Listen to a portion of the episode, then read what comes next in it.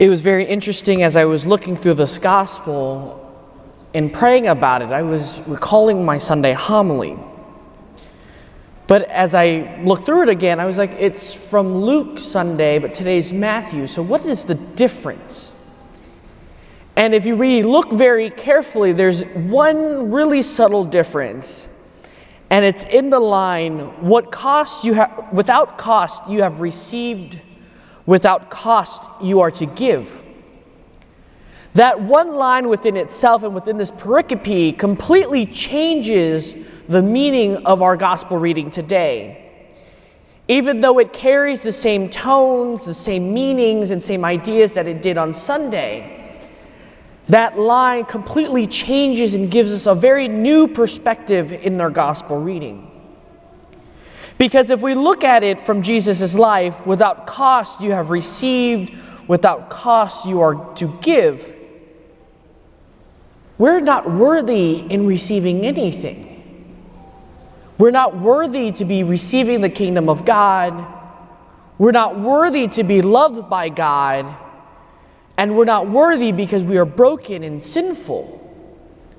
So, without cost, we have received. He has died freely for us, He's given it all for us, and He laid down His life because He loved us. Did we deserve it? No. Are we worthy of His love? No. Are we perfect enough to respond to that love? No. Have we daily, every day of our life, every moment of our life, freely given ourselves and responded unconditionally to that love and avoided the near occasion of sin in our life? No. But without cost, we are also to give. We inherit the kingdom of heaven because of the work Jesus did on the cross. We are able to respond to God's love because of that. And in return, He calls each and every one of us to mirror that same exact deed, that same exact sacrifice, and live our life the same way Jesus Christ did. And so when we now look back at the gospel reading, we hear again the kingdom of heaven is at hand cure the sick, raise the dead. There are dead among us, there are sick among us. But sick and dead here is not just the physical ailments, but that of our spiritual life. How we can be sick in what we do, in the views that we hold in our lives. Are we loving people the way, unconditionally, the way the Lord Jesus Christ invites us? Are we still holding within us the grudge, the hatred, the jealousy, the envy in our life. So then, how are we supposed to proclaim the kingdom of God when we ourselves are walking around angry, bitter, miserable, and holding grudges at people and not loving them for who they are and loving them unconditionally like God has? And then, when we go out to proclaim the gospel, we begin to count the cost in that love. Am I going to gain anything from loving this person? Are they useful for me in the long run that will give me something in the future? Am I too concerned with that relationship with them that I'm not focused on what I'm truly called to do? I'm blinded by what I'm supposed to do in that relationship.